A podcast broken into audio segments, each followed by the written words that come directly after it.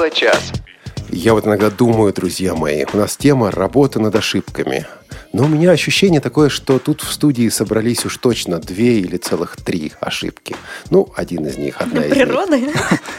Я уж не знаю. Ну, как насчет По-моему, надо уйти. 17.00 в Москве? Давайте так-то. А, но это была первая ошибка. Анатолий Попко, привет. Всем здравствуйте. Лена Колосенцева. Здравствуйте. Надеюсь, не я ошибка. Я сказал, как минимум две.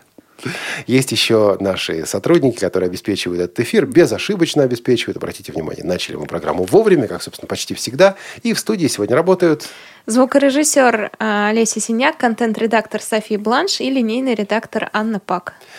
Сегодня мы с вами продолжаем тему, которую начали в прошлый раз. Действительно, письма были и во время передачи, и после передачи. А, Была тема, которую мы с Анатолием очень хотели обсудить, но так и не обсудили, и начали ее обсуждать после программы. Помнишь, что ли, я остановил нашу беседу, сказал, в эфире поспорим. Да, было дело. Я думаю, вас можно будет, другие, дорогие друзья, наши слушатели, подключить к этой беседе. Но все это после Тифла новостей, а Тифла новости сегодня, между прочим, особенные. Тифло новости. В нашей работе здесь, на Радио ВОЗ, мы то и дело встречаемся с сенсационными объявлениями. Мы, мы об этом как-то уже говорили на кухне, о том, что вот где-то изобрели что-то такое сверх-сверх-крутое. А, с одной стороны, ждешь этого сверхкрутого, с другой стороны, встречаясь с таким объявлением, понимаешь, что-то тут не так. Но когда, ну, в общем, еще пару лет назад начали, начали говорить потихоньку о работе такого консорциума, который называется Transforming Braille Group. Это британско-американское такое объединение, консорциум. Многим стало интересно.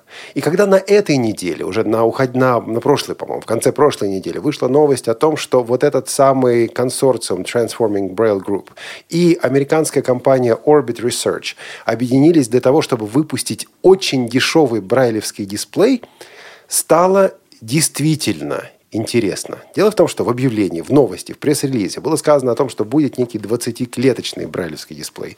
Появится он, правда, только в марте 2016 года. И, внимание, этот дисплей стоить будет около 300 долларов. Я сразу понял, что я такую штуку хочу. Анатолий, не знаю. Вот, э, А Если у вас есть один дисплей, зачем вам второй? мой дисплей 14-клеточный и стоит в 4 раза дороже. Так он все равно уже у вас есть.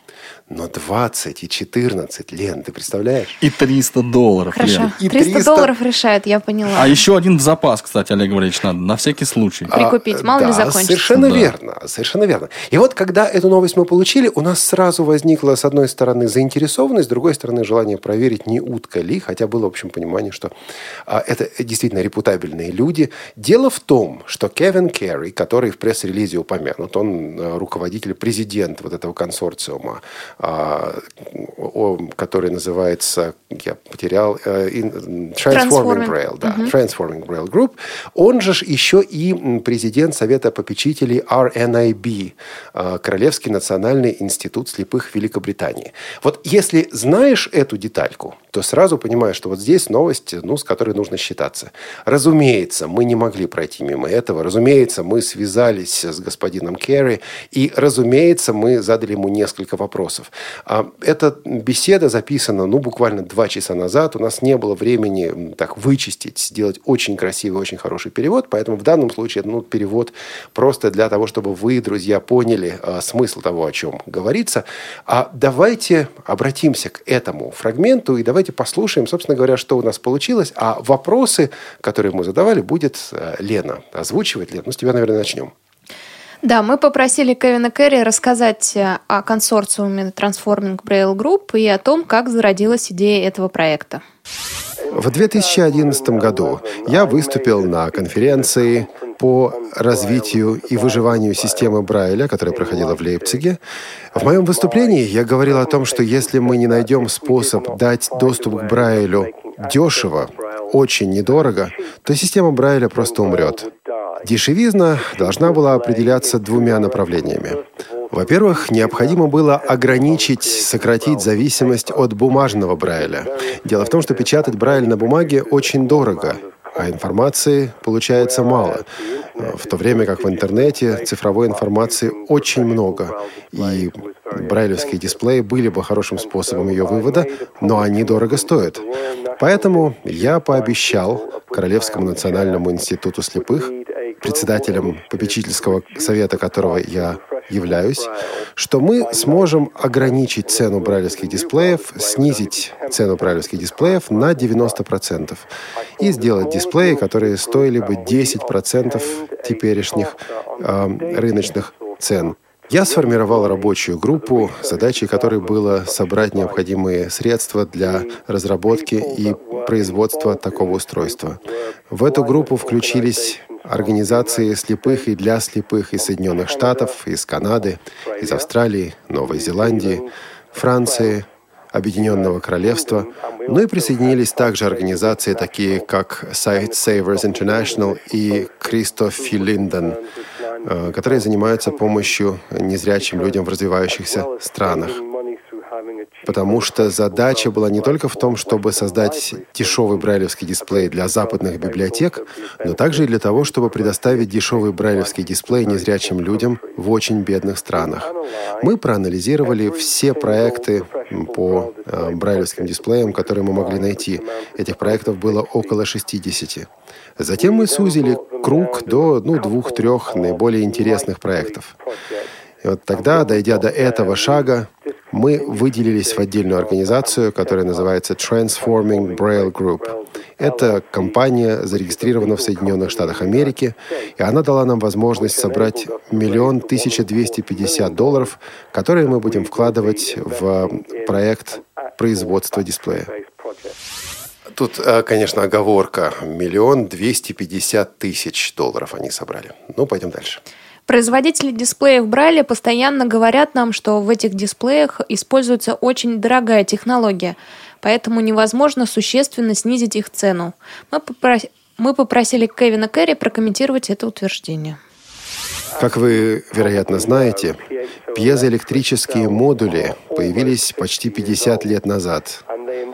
В них настолько же сложная технология, как в механических часах. Это значит, между прочим, что за счет увеличения объема производства невозможно существенно снизить цену каждого из этих модулей. Поэтому мы решили найти совершенно другую технологию. Технологию, которая совершит прорыв и которая позволит нам существенно снизить цену за счет использования технологии, уже применяемой в других системах, в другом оборудовании. И где мы только не смотрели – и где мы только не искали, прежде чем найти то, что мы нашли. Я не могу говорить подробности, потому что пока это коммерческий секрет, он принадлежит компании Orbit LLC. Это разработческая компания, с которой мы находимся в контрактных обязательствах. Но мы настолько уверены в истинности этого подхода, что мы подписали контракт с компанией Orbit, и мы готовы заплатить этой компании почти миллион долларов за то, чтобы эта компания довела уже имеющуюся у нее технологию до заводского производства дисплеев Брайля.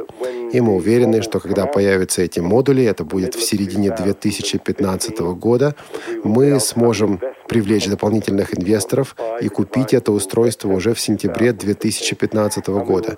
Ну а формальный запуск, формальное представление этого устройства э, пройдет в марте 2016 года на конференции CSUN. Это устройство, как мы предполагаем, будет стоить менее 20% а, обычных сегодняшних цен брайлевских дисплеев. Мы пока не можем э, разглашать цену этого устройства, но я могу сказать, что она будет менее 20% существующих цен дисплеев. И все-таки мы то и дело слышим о новых технологиях по производству дисплеев в Брайле, и по большей части эти новости оказываются уткой. А вдруг ваш проект станет такой же пустышкой? Нет, мы бы, конечно, никогда не подписали контракт на миллион долларов на разработку проекта, в котором мы не уверены. Давайте вернемся к началу. Да, конечно, часто мы слышим объявления о новых брайлевских дисплеях, и многие из них откровенно преувеличены. Но я уже сказал, что мы проанализировали все известные нам проекты, все, что мы могли найти. Мы анализировали их на самых ранних стадиях разработки, на стадии идеи, когда эта идея только еще формируется где-то в университетах. Мы э, на самом деле прошли через разработку вот этого нового нашего продукта, который основан на компонентах уже используемых в других коммерческих проектах. А самое сложное заключается в том, чтобы найти дешевый способ а, перемещения брайлевских точек вверх и вниз. И вот мы нашли технологию микромоторов, микроприводов. Это революционная технология, которая существует уже на рынке. Да, этот брайлевский дисплей будет революционным, но революционность его заключается в том, что впервые уже известные, уже используемые на рынке технологии будут применяться к брайлевским дисплеям. То есть эта технология разработана не для того, чтобы решить проблему Брайля. Эта технология разработана для других целей, но мы нашли способ э, использовать ее для того, чтобы научиться дешево перемещать точки вверх и вниз. В вашем пресс-релизе говорится о том, что новый дисплей не будет конкурировать с более дорогими коммерческими проектами. То есть вы считаете, что ваша технология будет неинтересна крупным игрокам рынка? Правильно? Нет, нет, мы чувствуем, что мы понимаем, что большие компании в конце концов захотят купить нашу брайлевскую технологию для того, чтобы использовать ее в своих сложных устройствах. Но мы хотим произвести брайлевский дисплей, который будет очень дешев, который можно подключать по USB или по Bluetooth, который можно будет использовать с телефонами, с планшетами, с читалками, электронными читалками. То есть мы хотим сделать брайлевский дисплей, который будет э, совместим с такими приборами, как Kindle, iPhone, iPad, ну и другими телефонами, такими как Samsung. Наша задача дать незрячим детям доступ к интернет через маленькие приборы, такие как телефоны. Нам не надо заморачиваться интересными, дорогими, сложными а, футлярами для дисплеев, корпусами, органами управления и так далее. Наша задача была просто в том, чтобы произвести очень дешевый брайлевский дисплей. Если кто-то хочет сделать большие и сложные устройства, это их дело. Пусть делают на здоровье. Но наша задача вывести на рынок очень дешевый брайлевский дисплей и свалить, буквально свалить цену брайлевских дисплеев. Мы не хотим погрязнуть в производстве. Мы понимаем, что компания Orbit готова заниматься производством. Пусть производят. Я хочу просто решить одну проблему. Снизить до предела, снизить э, цену брайлевских дисплеев в мире. А дальше уже следующая часть пойдет, следующий этап.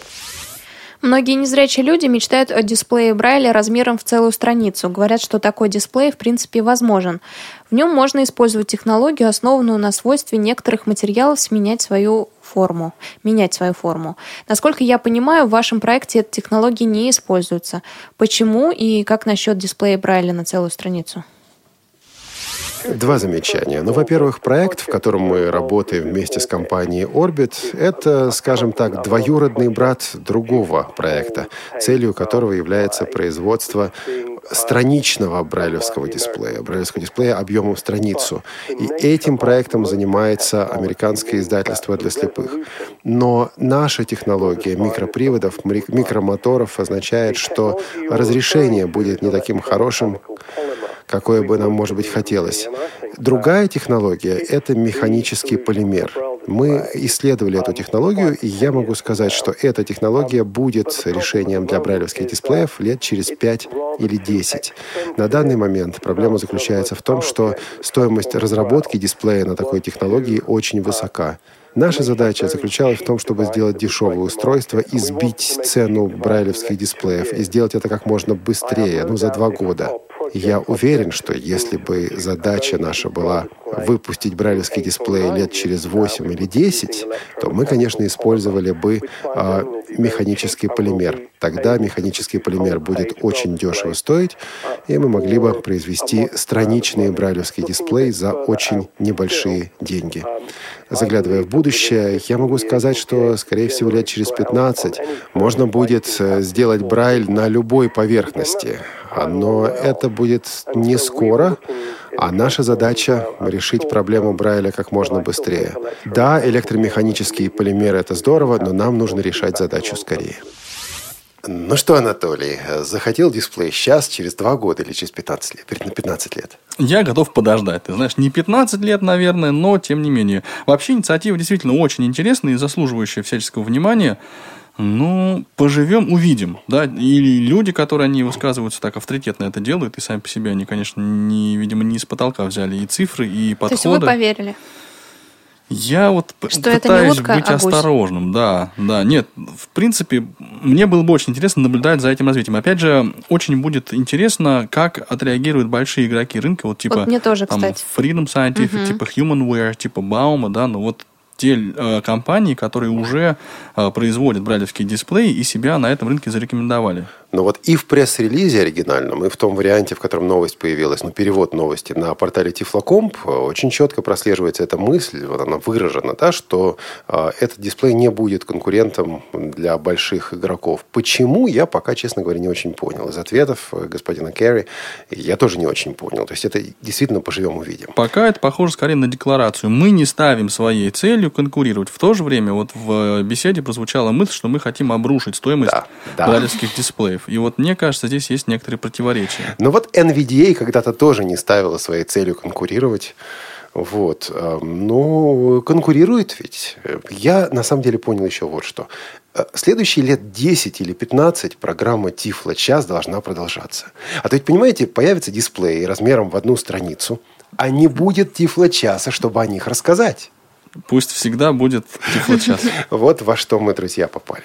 Ну ладно, вернемся к нашим непосредственным событиям, делам ближайшим. На следующей неделе, в следующий четверг, то есть не завтра, а в четверг 21 э, августа состоится очередной вебинар, который проводит Нижегородский центр Камерата совместно с Радио ВОЗ, официальной интернет-радиостанцией Всероссийского общества слепых. Тема вебинара, ну, я не знаю, обычно люди, которые формулируют темы, как-то их мудрено всегда формулируют. Это вот. вы вспоминаете Анатолия Попко? Ну, это вот из Культура речи или ля-ля-ля? А я еще вспоминаю диссертацию Евгения Корнева. А. Так вот, здесь формулировка такая. О некоторых структурных, содержательных и методических аспектах процесса обучения тифлоинформацион... тифлоинформационным технологиям. Ну, то есть, наверное, как строить урок, э, чему учить и как учить. Вот, вот что-то типа того. Ведет э, семинар Эльвира Абсалямова из Иркутска, преподаватель с огром, огромным опытом э, работы. А, как обычно будет трансляция, как обычно будет возможность подключиться на платформе Talking Communities, а, как обычно будет в конце вебинара, ну, в конце, вторая часть, так, вторая половина вебинара. А, время открытого микрофона, когда можно будет позвонить и по скайпу, и теперь уже по нашему бесплатному телефону. Вот так, Анатолий, ты вел, когда вебинар.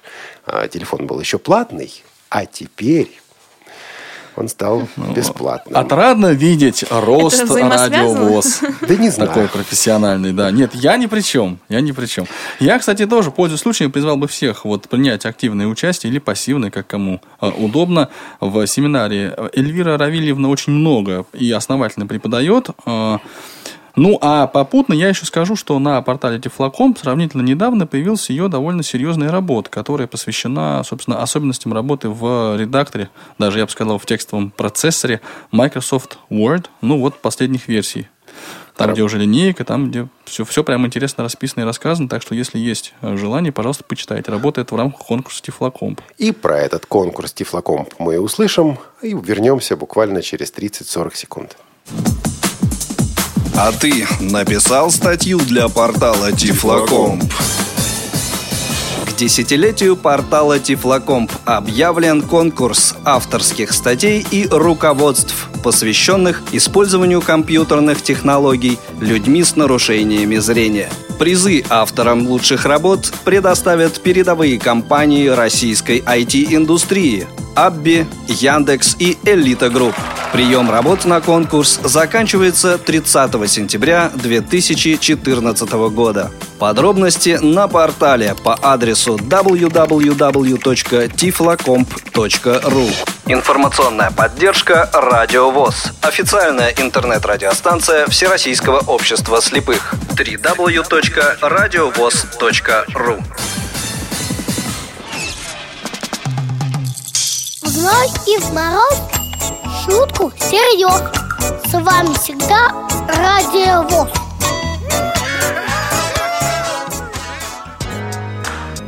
Тифло-час. У нас нет секретов.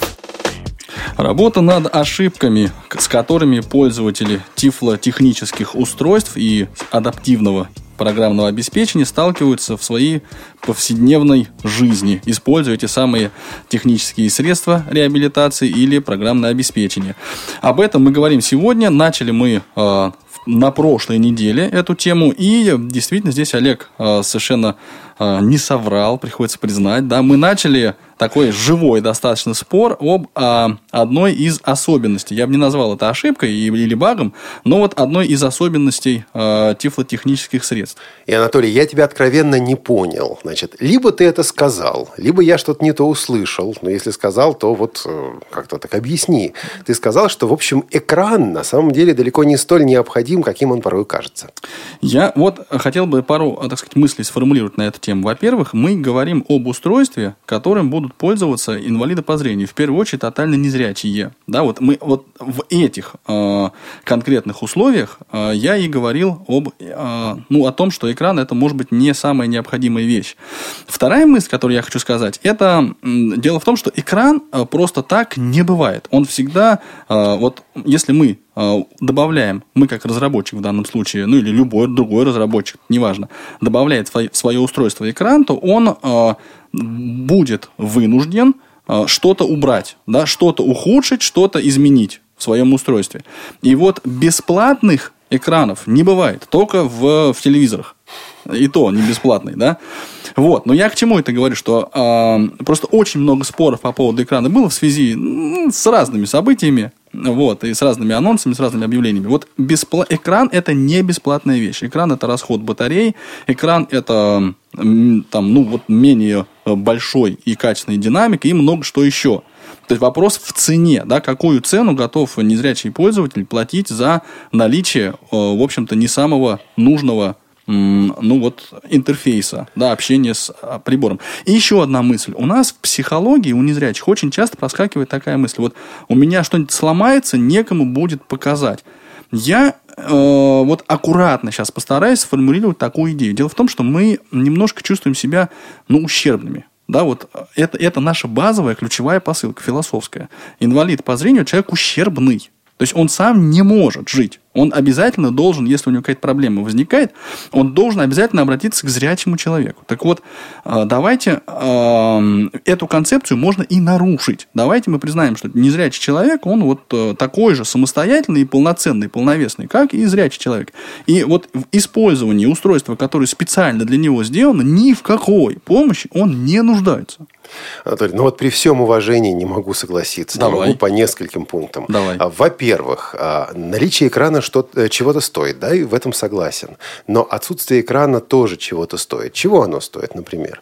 Ну, оно стоит того, что мы за счет отсутствия экрана начинаем возводить некоторые барьеры между а, собой и нашими зрячими сотрудниками. Я нахожусь на работе, и мне нужно показать э, кому дать номер телефона. Я Лене даю свой телефон, а на экране она читает все, что написано мне совершенно не нужно выслушивать, там, что там он говорит, а потом воспроизводить это ей. Я э, прихожу домой, мне, моей супруге надо показать вот какую-то информацию. Смотрю, смотри, что я нашел в интернете, я дал ей это устройство, найдя эту информацию и показываю ей на экране. Точно, точно так же с фотографиями. Мне хочется показать. Значит, отсутствие экрана стоит э, на самом деле некой стены, которую мы строим э, между собой и зрячими людьми. То есть э, от чего-то отказываясь, надо понимать, что вот будут некоторые последствия. Второе. А мысль о том, что вот э, хотим, чтобы кто-то подсмотрел. Если бы операционная система в устройстве делалась специально для незрячих, вот с нуля для незрячих, а были такие устройства, в которых, да, операционные системы делались с нуля для незрячих. Компания Blaze Engineering, в частности, когда-то такое делала. Тогда, я думаю, это было бы оправдано. Но устройства, о которых мы сейчас говорим, в частности, то устройство, которое мы сейчас так заранее, опять-таки, обсуждаем, сделано не на специализированной системе. Это оболочка на основе операционной системы Android. Android Android рассчитан на то, чтобы работать с экраном. Даже если оболочка на это не рассчитана, под оболочкой лежит операционная система. Дадут доступ к этой операционной системе или нет, но это уже другой вопрос. Но в любом случае замышлялась-то она, создавалась-то она не для незрячих, поэтому э, мне кажется, что желание попросить, чтобы кто-нибудь подсмотрел, это не комплекс, не ущербность, а обычное признание того, что да, устройства, в том числе и специализированные, создаются на базе, которая создавалась в свое время, разрабатывалась с расчетом на экран. Я понимаю, да, я прекрасно понимаю твои аргументы. Вот, значит, что касается передать устройства, конечно, э, я вот, ну, не могу тут не, не с чем особо спорить, что действительно, если ты хочешь кому-то устройство показать свое, да, вот отсутствие экрана эту возможности, в общем, лишает. Но, опять же, как часто вот мы в личной жизни, да, вот в своей, э, ну, показываем кому-то вот экран собственного, э, ну, скажем так, мобильного устройства. Мне чаще всего надо не его не показывать, а наоборот прятать. Ты его просто выключаешь. Я, вот, я не помню, когда я последний раз включал э, экран своего айфона. Я даже не знаю, зачем бы я стал это делать. А мне интересно, У вас нет жены. Это тоже, да. Да, мне интересно, если наши слушатели работают, допустим, в зрячей среде, да, или живут вместе со зрячими людьми, насколько а часто... Что Анатолий не живет? Не-не-не. На другой планете. Я скажу вот для примера, да, а у меня на рабочем месте моем стоит моноблок. Это, ну, собственно, компьютер, который встроен в корпус монитора. Давайте вот так его ну, да. назовем. И для того, вот я его вынужден, я постоянно работаю за компьютером, который развернут экраном к стене. Почему?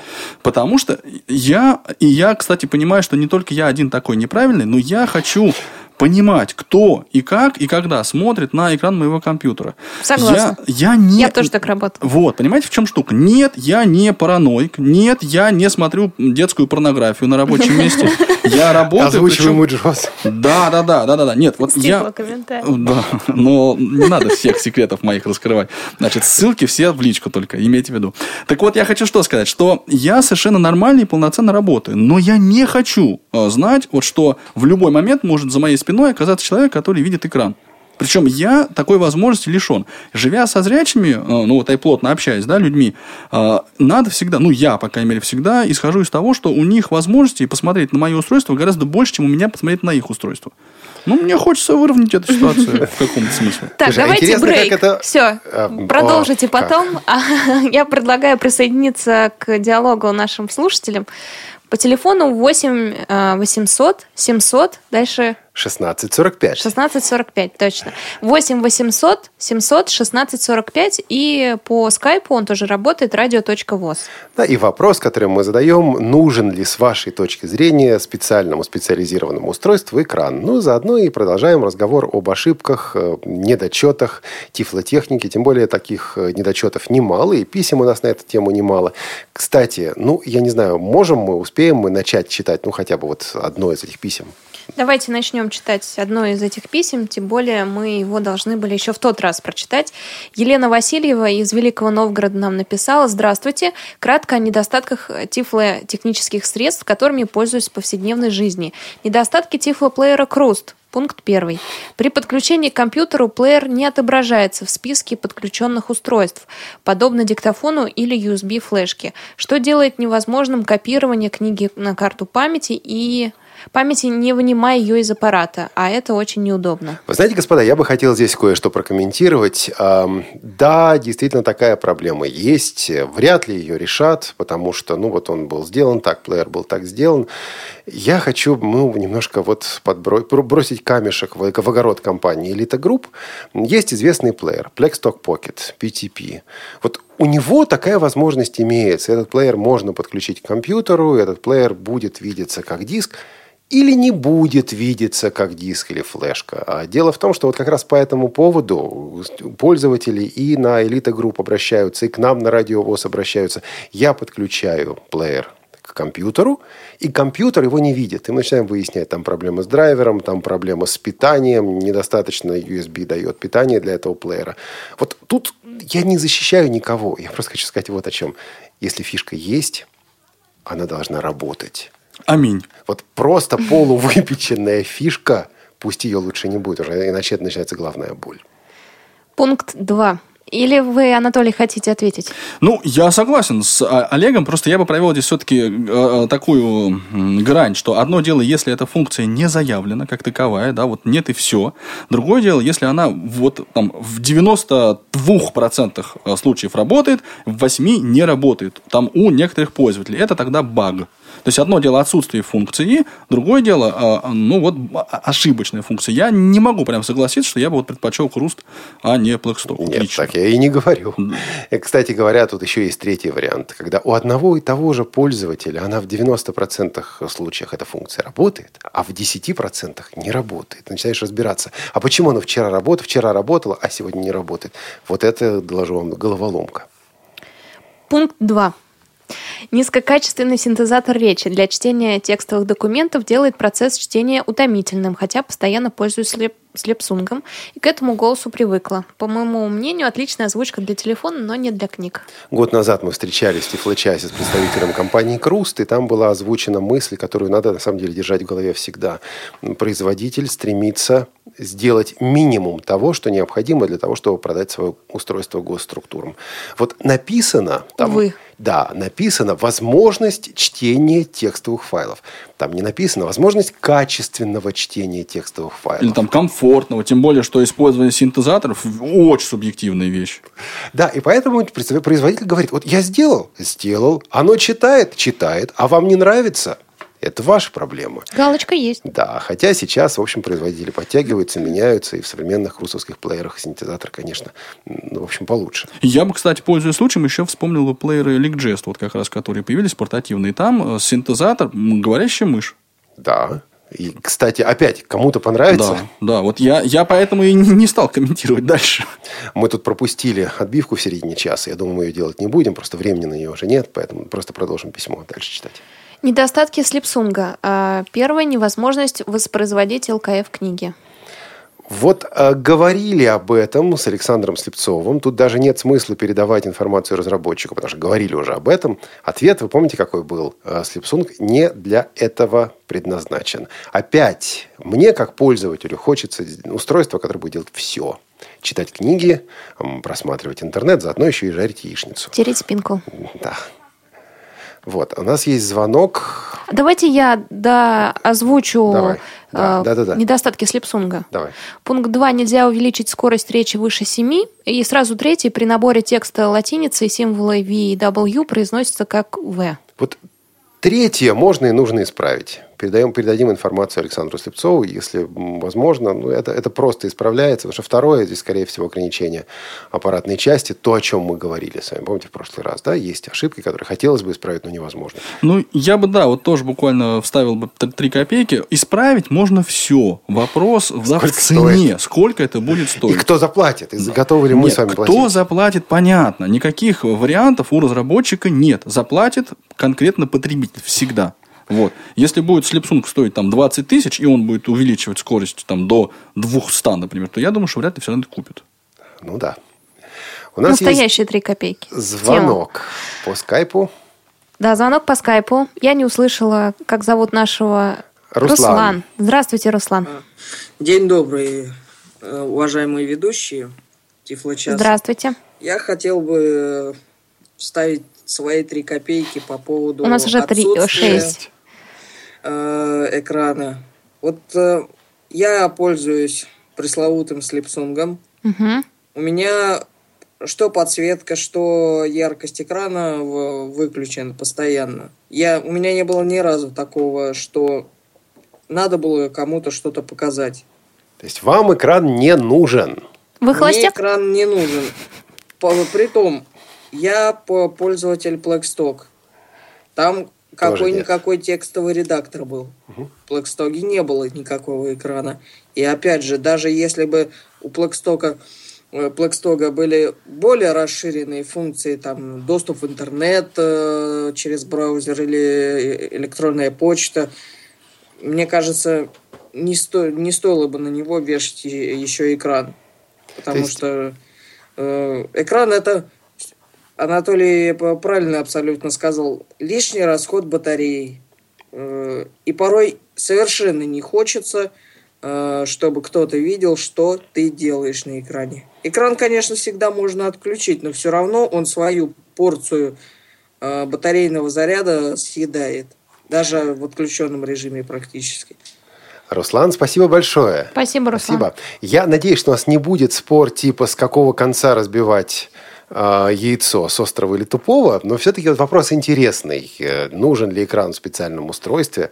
Александр из Челябинска, что вы думаете на эту тему? Э, здравствуйте.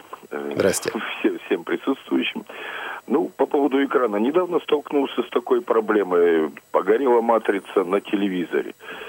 При ее ремонте оказалось, что она стоит 80, э, э, так скажем, процентов от стоимости всего Samsung телевизора. Uh-huh. Ну, примерно такие же цены, видимо, и в, э, в телефонной, так скажем. Я только тогда не понимаю, почему Smart будет стоить 15 тысяч. Ну, ладно. Да, а, пожалуйста. Вот. А что касается, нужен экран или не нужен, ну вот опять же, если учесть стоимость матрицы, э, экрана, э, так скажем, ресурсы, аккумулятора и так далее и тому подобное, выходит в два с половиной, в два, в два раза, по сути дела, стоимость, да? Уменьшается или удорожается в зависимости с экраном или без экрана.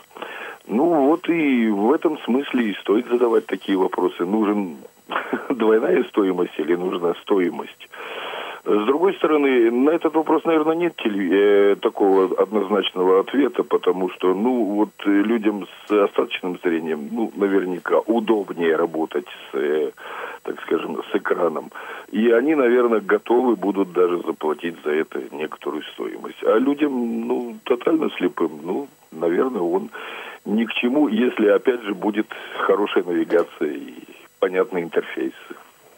Александр, спасибо большое. Я, кстати, вот пользуясь случаем, еще скажу, что ну вот э, тот же самый э, брайлевский органайзер, да, это устройство, которое, в принципе, ну, практически там всегда экрана лишено, вот они и существуют, и довольно широкий функционал имеют, и, в общем, на неспециализированных операционных системах построены, и, э, ну, свое место, как мне кажется, в тифлотехнике, именно такой вот э, полезной, да, тифлотехники для слепых и слабовидящих, и особенно слепоглухих пользователей, они, конечно, занимают. Но при этом стоит, дай бог, да? Ну да, я рискую уйти с этого выпуска посрамленным, но все-таки скажу, что, допустим, даже к тем же брайлевским органайзерам есть две вещи. Во-первых, э, компании, которые их производят, э, производят часто также дисплей-модули, то есть такой дисплейчик, который подключается к этому органайзеру. А это, конечно, надо не рядовому пользователю, это возникает необходимость в учебных заведениях, в школьной системе, когда идет совместная работа зрячего или незрячего человека. Вот, эм, тогда эти вещи документируются докупаются. Но докупают это, конечно, далеко не все. А с другой стороны, э, для этих органайзеров часто также появляются специальные приложения, которые позволяют вывести содержимое экрана прибора на, прибора на экран компьютера. Но опять, да, должен признаться, что э, пользуются этим не все. Кирилл из Вологды, а что вы думаете? Да, добрый день. Всем меня Кирилл зовут, из Вологды, да. Все меня знают, может, в рассылках под ником Вологжанин, а также группа проблемы незрячих пользователей с сайта vk.com.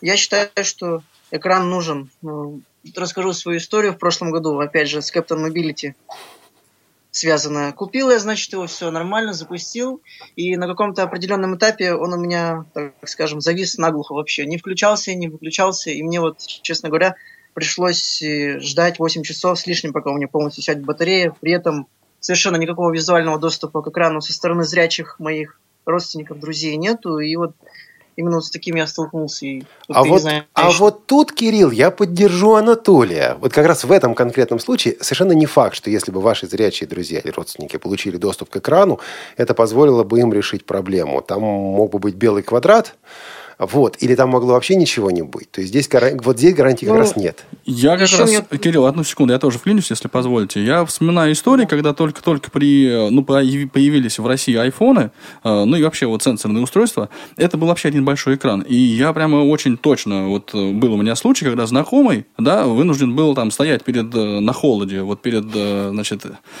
э, с замком кодовым да, на двери подъезда, потому что он не мог позвонить, и вот он ждал тоже какое-то немеренное количество времени, пока сядет эта железка. Там только экран был, ничего больше не было.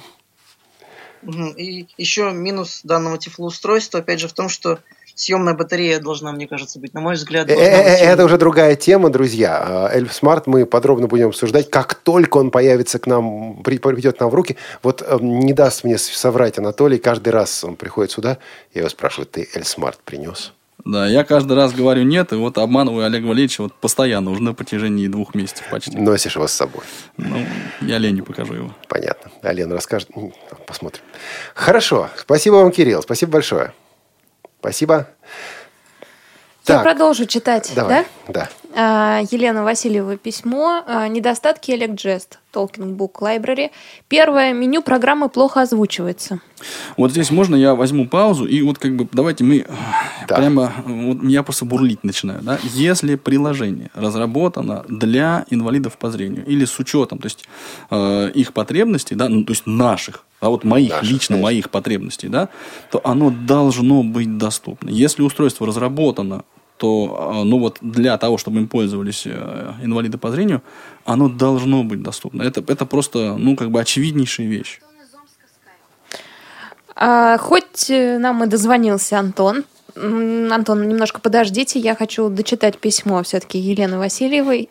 все-таки долго мы его просто читаем, здесь совсем немножко осталось, опять же, про ElectGest. Руководство пользователя сложно найти, и оно недостаточно подробно, поэтому освоение данной программы без видящего помощника при полном отсутствии зрения вызывает некоторые трудности. Вот две проблемы здесь. Руководство пользователя и освоение. Мне кажется, да, руководство... Да, это не совсем одно и то же. Руководство пользователя действительно это частая проблема не только в этом устройстве. А Александр Пивень, небезызвестный всем нам, говорит о том, что часто руководство пользователя пишутся с чисто технической точки зрения, обычный пользователь это прочитать не сможет. То есть прочитать он сможет, но освоить что-то, используя вот это руководство, он не сможет. Потому писали это технари, которые плохо себе представляют задачи обычного пользователя. Я еще бы сделал, а, а, так сказать, реверанс, да, такой, а, в кавычках, да, в сторону переводчиков. То есть мы одно дело написано инструкция, вот инструкция у тифлотехники написано, как правило, очень хорошо. Я это впервые понял именно когда взял в руки органайзер Пронта. Вот его освоить без инструкции практически невозможно, и там инструкция была сделана очень хорошо. Я первый да, что сделал. Да. полез, читал, все было четко, ясно, понятно на качественном русском языке. Вот э, не всегда, к сожалению, да, переводная инструкция отличается таким высоким качеством. Ты понимаешь, что ты меня, то есть ты меня только что похвалил. И не только меня, но еще и Маргариту Мельникову, которая также работала над этой инструкцией, которая прислала нам письмо, ну, которое мы наверняка сегодня еще и прочитаем. Вот снимаю шляпу, знаешь. Спасибо. Ну, Антона, слушаем. Да. Антон, здравствуйте. Здрасте. Мне слышно? Да, э, слышно прекрасно. Добрый вечер всем э, и слушателям, и ведущим. Э, начнем с экрана. Это должен быть выбор либо иметь его, либо не иметь. Ну, потому что кому-то надо поглядеть, кому-то, может быть, что-то еще есть. Ну, правда, скажу честно, что показывал я кому-то чего-либо очень редко, либо не показывал вообще. Ну, не помню я такого в ближайшие года три. Антон, а покажите. А, ну, а не покажу. А никто не просит. Второй нюанс. У Blackstock э, у него экрана нет, но у него есть два диода. Двухцветных, хороших диода, которые, на которые я подглядываю постоянно. Поэтому насчет иметь экран или не иметь, ну, это очень сложный вопрос. И, и, и все-таки кто может поглядеть, пускай подглядывают. Да, мысль понятна, Антон, спасибо большое. Кстати, мы вот... И у Антона там еще Сейчас вопросы есть. Программу. А, что еще раз? А, еще есть программа Alexa Stalking Book Library. Да, про которую Все ее, наверное, знают. Угу. Ну, извините, если я повторюсь, но программа я до сих пор не могу понять, как она работает, какие, какой длины имена файлов она может конвертировать. Честно, Вообще, какие она не нужна. Какие нет. Вот она не нужна с нормальными плеерами, с, нормальным, с нормальной возможностью работать ну, с плеером. Сейчас будете очень долго смеяться, просто один человек из нашей семьи купил нормальный плеер, другому дали PVPR Elecgest. Понятно. Ну, да. Но первому человеку все равно приходится с этим париться. Да. Я вот, кстати, согласен с тем, что, ну, если все-таки программа какая-то пишется, то она, конечно, должна работать более-менее понятно и очевидно. И еще одна мысль насчет опциональности. Да, а, конечно, всегда лучше иметь выбор.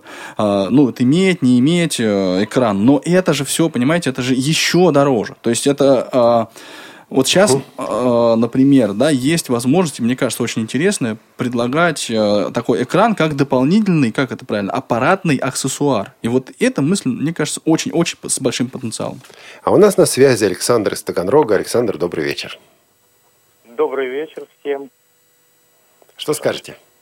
Ну, по поводу устройств, у которых нет экрана, я хотел сказать, что э, мне такие устройства нравятся, хотя я слабовидящий человек – но мне кажется, это как фишка такая, вот iPhone у всех как бы, а это устройство, вот я Blackstock люблю показывать зрячим людям и говорить, вот, смотрите, какое у меня устройство. специальные. Но возможность подключить экран, я считаю, должна быть для всяких сервисных там, операций. Спасибо. Да, Саш, спасибо огромное за вот. Я, кстати, полностью согласен с тем, что это вот может быть и и вот такой, ну, фишкой своего рода, да. А, вот, ну, потому что мы привыкли, что вот слепые – это плохо. Да, и поэтому, если я пользуюсь специальным устройством для слепых, значит, я пользуюсь плохим устройством, значит, я в плохую сторону отличаюсь от подавляющего большинства. Вот как работает наша ну, психология, как мне кажется. А как правильно Александр подает? А, он гордится тем, что у него есть устройства, которые не похожи на другие, у которых у зрячих нет таких устройств. Прикольно. Че? Ну да. Я бы не согласился, но прикольно. Александр, у вас было еще добавление? Да, по поводу Слепсунга я хотел сказать, отвечу за Александра Слепцова, что э, скорость нельзя увеличить, потому что это минимальная пауза между сэмплами. Ну да. По поводу буквы W и V, ну, мы подумаем, мы над этим работаем. Вот мне нравится, да, Саша, спасибо да, тебе да. большое. Надо было сказать, что это на самом деле Александр Порохненко, да, это второй Александр, который вот в команде Слепсунг работает над этими, этим тифлорешением, достойным всякого уважения. Вот безусловно. такие люди слушают тифлочас, товарищи. Ну, так круто. что работа над ну, ошибками вот идет в прямом эфире. Я поэтому решил позвонить. Спасибо. Спасибо, Саша, рады были слышать. У нас письмо от Маргариты Мельниковой из Оренбургской области. И Даже не одно, да, два. Добрый всем вечер. Маргарита знала, что будет прочитано Конечно. в тифлочасе.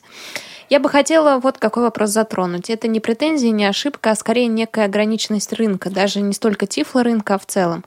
Я сейчас говорю о мобильных устройствах. Сенсорные устройства наступают, они заполнили мир и наводнили прилавки, но не всем они удобны.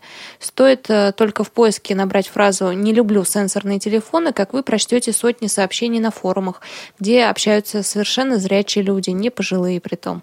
Я убеждена, что у людей должен быть выбор. Мне бы хотелось, чтобы снова производились кнопочные устройства, конечно, с экраном, на базе самых современных ОС. Да, можно ждать Эльсмарта, но это узкоспециализированное решение. А мне бы хотелось, чтобы выбор был и у слабовидящих, которые не хотят сенсорное устройство, предпочитают идти в ногу со временем и предпочитают не специализированное устройство, а так сказать, the... как Олег тут прочесть правильно? General Market. For general market. General вот. market да. Общего пользования. Правда, фраза не очень удачно получилась, но думаю, идея моего сообщения ясна. Будет интересно и приятно, если осветите данную проблему в эфире Тифла часа. Вот есть э, французская компания Capsys, которая делает Captain Mobility. К сожалению, на российском рынке репутация этой компании испорчена, а может быть и зря, потому что у них есть как раз такое устройство, о котором вы говорите. То есть это телефон с обычным экраном, под андроидом это все сделано и с кнопками, но а, он все-таки сделан специально для незрячих людей. Ну, не только, кстати, они продают. Не только? Ну, ну, они тоже позиционируются как э, устройство для незрячих и пожилых людей. Нам, надо сказать, попало в руки такое устройство. Ну, я бы не хотел хотел особенно много сейчас говорить, потому что там есть свои очень интересные, очень хорошие решения.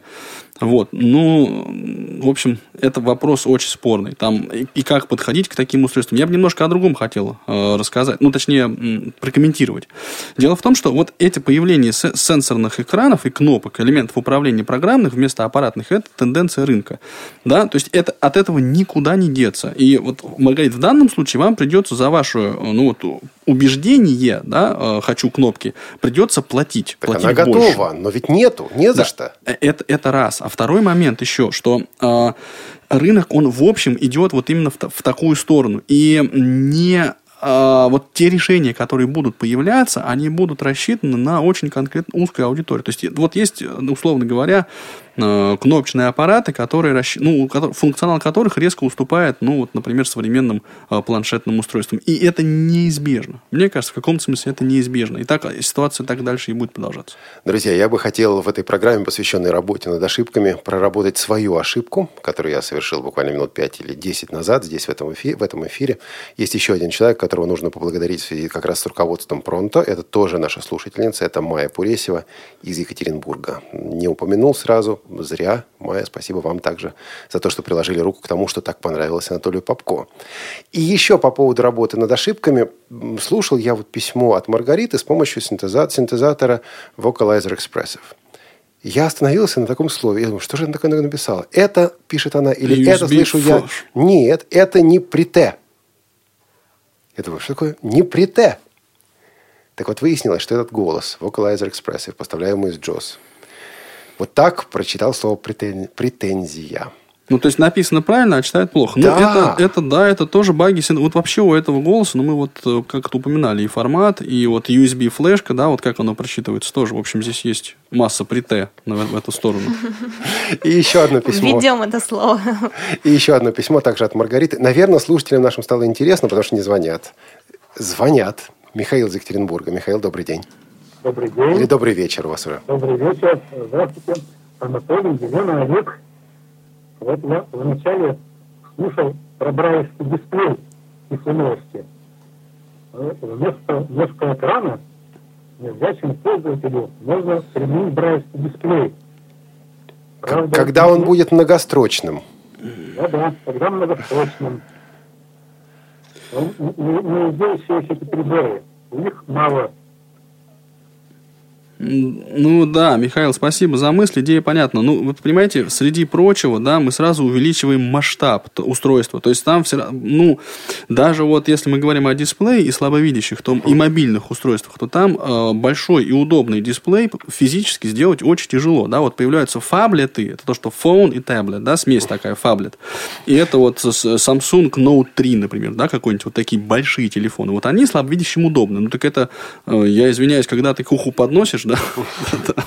Но лицо закрыто. Ухо, да, лицо. Нет, ну оно просто, да, ну понятно, что это очень-очень большое устройство. И вот оно комфортно для использования слабовидящими устро... О, господи, устройствами, слабовидящими пользователями. А здесь мы просто уменьшим, э, очень сильно мы уменьшим, ну вот на мобильном устройстве, представляете, страху разместить. Вот сколько здесь символов вот на iPhone влезет, и там на Android? Не знаю. Ну, вот немного, немного. Лен, давай продолжим. Еще одно письмо от Маргариты прочитаем, по крайней да? мере. Да, угу. ну давайте. А, так, так, так. Пропущу сначала. А, первое касается дизайна наушников. Это все прите. Для плеера... Это не прите. Для плеера Blackstock Pocket. Наверное, это сугубо мое а, привередство, но мне не очень нравится, что проводки, отход... проводки, а, а, проводки, проводки, что проводки, отходящие от каждого наушника, разной длины. Один стандартный, один совсем уж коротюсенький. Это очень неудобно. Когда, например, нужно послушать что-то с другим человеком, ну, как бывает, сядь, сядут друзья рядом, берут по одному наушнику и слушают. Нет, ну почему они... неудобно? Здесь есть свои как бы плюсы. Все ближе и ближе. вообще они для этого не предназначены. А я вот, кстати, хотел сказать мысль, что мы часто очень просто не знаем, зачем это надо. Вот как пакетики с сахаром. А я не понимаю, там какие-то универсальные наушники? Да, я вам сейчас скажу. Да, это обычные наушники, а, просто один из проводов длиннее, чем другой. Ну, один, соответственно, короче. купил, другие вставил? Нет, это, но так э, претензия... Это не баг, это фишка. Да, это фишка. Вот фишка заключается в чем? Что вы, когда, ну вот, перекидываете наушник через шею, то у вас, получается, они как раз а, аккуратной да. длины. Левый наушник, он как бы за это... шеей проходит, угу. и вы, вы его левое ухо вставляете. А правый, соответственно, короче. И у вас ничего лишнего не болтается. То есть, вот расчет производителя этих наушников был как раз вот на такое использование. Но ну, мы часто... Да. Это... И не только для Blackstock. Да, для всех. Да, конечно, для всех конечно. наушников. Это же обычный наушник. Но я как раз говорю, вот знаете, как сахар, да, вот есть такой сахар в пакетиках, который вот выглядит как, ну, такая палочка, да, и вот пытаешься как-то разорвать как, с какого-то кончика этот пакетик, так вместо того, чтобы просто над чашкой его разломать пополам. Вот и здесь такая же история. Просто Изобретатель этого сахара повесился, увидев, как первый раз его использовали. Ну да ладно. Второе касается веб-сайта КСРК. У меня он почему-то виснет, что NVDA, что JOS на нем замыкаются, подтормаживают. В итоге я покидаю сайт, ибо надоедает ждать. Передаем эту информацию руководству КСРК. Дело в том, что сайт сейчас будет проходить редизайн. Это как раз принимается этой серии вот моментального ответа. Да, есть проблема, будет решаться. Но проблема гораздо шире ведь, чем просто да, сайт да, отдельный. Да, да. То есть это доступность веб-ресурсов вообще. Есть сайты, которые... Да. Угу. А все там, да? Все, да. У, да, здесь все у Маргариты. Ну, у нас тут что-то еще было из писем, давай все-таки с да. ним разберемся. Анатолий Масенко из Кисловодска. Уважаемый Олег, Анатолий, Елена, несколько лет я читаю журнал «Диалог» на флешках, но вот последние номера почему-то не читаются либо полностью, либо частично на моем тифлоплеере. Мне кажется, это письмо уже да. где-то у нас проходило, нет? По-моему, мы не успели его прочитать, а. но, по крайней мере, есть ответ на это письмо в любом случае. Это, US, это Player от компании ElecJest. Дело в том, что разработчики, даже не разработчики, а издатели э, журнала «Диалог», люди, которые, собственно, это записывают, не могут пока подтвердить эту проблему. Они должны были связаться с Анатолием Ивановичем, но если кто-то из слушателей с этим сталкивался, вот у вас не читается диалог, последние номера на ElecJestовских плеерах, напишите нам, разработчикам, это также будет интересно и важно. Это один из тех случаев, когда вот ошибка есть у кого-то, даже у нескольких людей, но у разработчиков она не подтверждается. Тогда приходится сужать э, круг, э, разбираться, в каких условиях она возникает. Успеем еще прочесть? Да, конечно. Кристина из Иркутска. Первое. Пользуясь программой JOS, э, я заметила, что когда я в Internet Explorer или Firefox открываю список ссылок и хочу перейти на одну из них, бывает так, что открывается ссылка, находящаяся на одной выше или ниже желаемой. Я хочу обратить внимание на «бывает так». Вот опять человек связывается с техподдержкой и говорит «бывает так». Значит, техподдержка заходит, допустим, по Джо А у нас так нет. Говорит. А у нас не бывает. Она же на компьютер пользователя заходит. А у нас так нет. И вот бывает так, действительно полезно бывает сузить условия, когда проблема эта возникает. И если достаточное количество пользователей собираются и говорят, а вот у меня так, да, тогда возникает некая критическая масса для того, чтобы с этим разбираться. Ну, я дочитаю. Когда я попадаю почти в самое Подождите, нет. А когда я в этом же диалоге нажимаю «Перейти на ссылку», иногда я попадаю почти в самое начало страницы. Это происходит при использовании JOS 13 и 15 на Windows 7. Наверное, это к э, поддержке элиты групп, потому как вот это из серии бывает так. Ну да, в любом случае это нужно об этом сообщать э, разработчику или, э, вот, соответственно, компании Freedom Scientific или дистрибьютору компании элиты групп. Мы попробуем или посмотреть, как, что здесь не так, или сообщить разработчику, то же самое сделаем. И Кристина продолжает, когда я загружаю длительные эпизоды каких-либо подкастов, иногда случается, что когда я через некоторое время нажимаю клавишу 5, чтобы это узнать... На данные о загрузке. Blackstock сообщает, что нет загрузки контента и что не удалось загрузить один из эпизодов. Ошибка.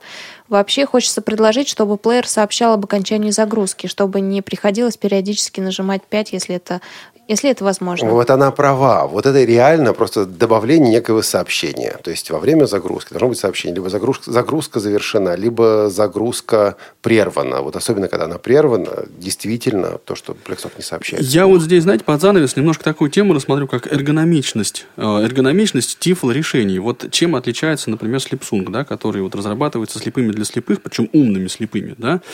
И, и, Реверансы сегодня раздает. Ну, ну да, нет, ну просто, как сказать, правду говорить легко и приятно. Так вот, э, вот это э, эргономичные решения, которые могут предложить сами незрячие. И очень часто разработчик как бы должен, да, для того, чтобы ну вот его устройство, его решение предлагаемое было востребовано, вот такие, такие вещи реализовывать. Потому что, ну, например, можно, ну, редко это делается. Ведь можно не только звуковое уведомление, да, но и, например, если бы там был, э, была возможность изменить, например, тон синтезатора речи. То есть, тогда вы знаете, вот если у вас чуть-чуть выше говорит, да, синтез, значит, идет загрузка. Если он стал опять говорить нормально, значит, вот э, и э, все уже загрузка завершена. И больше того, такие решения можно сделать опциональными. То есть, хочешь так, хочешь, хочешь вообще отключить. А потом придется писать такое руководство пользователю, чтобы объяснить э, смысл вот этого решения, потому что иначе человек будет э, звонить и говорит, а что-то у меня вот э, синтезатор выше заговорил, а потом опять низко говорить стал. Это что такое? А? Так, вот, вот тогда надо разработать специальную команду, которая бы позволяла отвечать на вопрос, что сейчас делает устройство, почему так, а не иначе. Давай, да, ну, и, и вопрос в чем? Это, конечно, я утрирую, но идти по пути именно взаимодействия с пользователем. Да, вот, и мне кажется, это очень перспективный тоже путь. Вот с такими проблемами э, сталкиваются производители тифлоустройств, и эти проблемы им приходится решать. Ну, а мы, э, слушатели и создатели программы Тифло-час, по возможности, по возможности в этом помогаем. Ну что, друзья, спасибо большое. У микрофонов сегодня были Олег Шевкун, Анатолий Попко и Елена Класенцева. Всем беспроблемной жизни, друзья. Пока. Тифло час. Слушайте нас ровно через неделю. Продолжение следует.